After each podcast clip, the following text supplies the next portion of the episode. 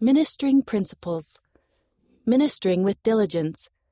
We can make a profound difference by ministering with diligence.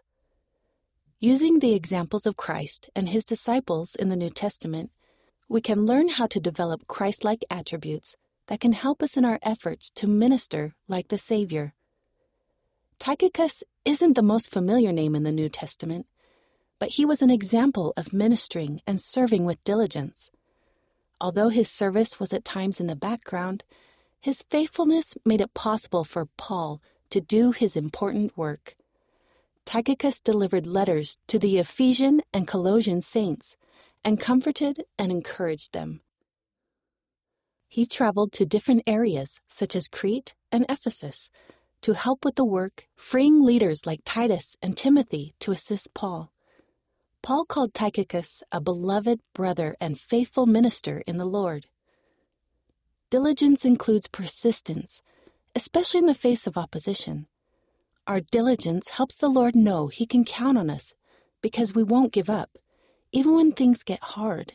It seems that because of Tychicus's diligence, Paul trusted him with some important assignments.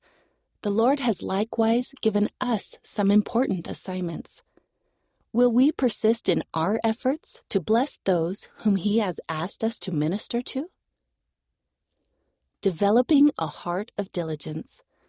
There could be many reasons we face opposition when we work to minister to others, but the Lord trusts us to persist in our efforts to do our very best, even when it isn't easy. Here are some thoughts on how we can develop the Christ like attribute of diligence. 1. When I find myself drawn away from my priesthood duties by other interests, and when my body begs for rest, I give to myself this rallying cry Remember Him. The Lord is our perfect example of diligence. 2. Remember that the Lord called leaders to help do His work. Ministering with diligence doesn't mean that you have to carry on alone. Seek support from the Lord and your local leaders. 3. Pray for inspiration on how you can develop more diligence. Heavenly Father understands that the challenges of life mean that serving isn't always easy and He stands ready to help and inspire us. 4. Remember that the Lord loves effort and that learning to become more diligent isn't done instantly. With practice and patience, your diligence will grow. Ministering with diligence.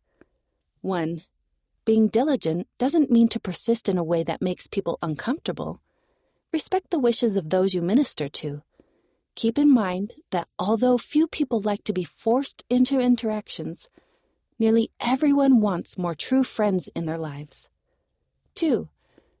Diligence includes showing initiative in your ministering rather than needing to be told what to do all the time. 3.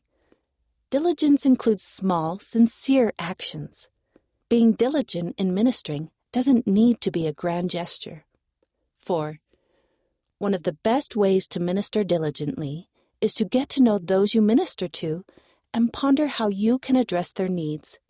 Ask, what would I appreciate help with if I were in the same place? Going through this process will help you relate to those you minister to and make your service more thoughtful and personal. Discover more. Preach My Gospel, a guide to missionary service, isn't just for missionaries look up Chapter 6 on developing Christ like attributes, which includes diligence as a study topic. You'll find thoughts, prophetic teachings, and scriptures you can study in your effort to become more diligent. Preach My Gospel is available in the Gospel Library. In the April 2020 General Conference, Joy D. Jones, former primary general president, shared what the prophet taught about effort. See An Especially Noble Calling Liahona, May 2020, page 16. You might want to share with the youth in your life this short video created from President Jones's counsel. Effort brings rewards. churchofjesuschrist.org forward slash media.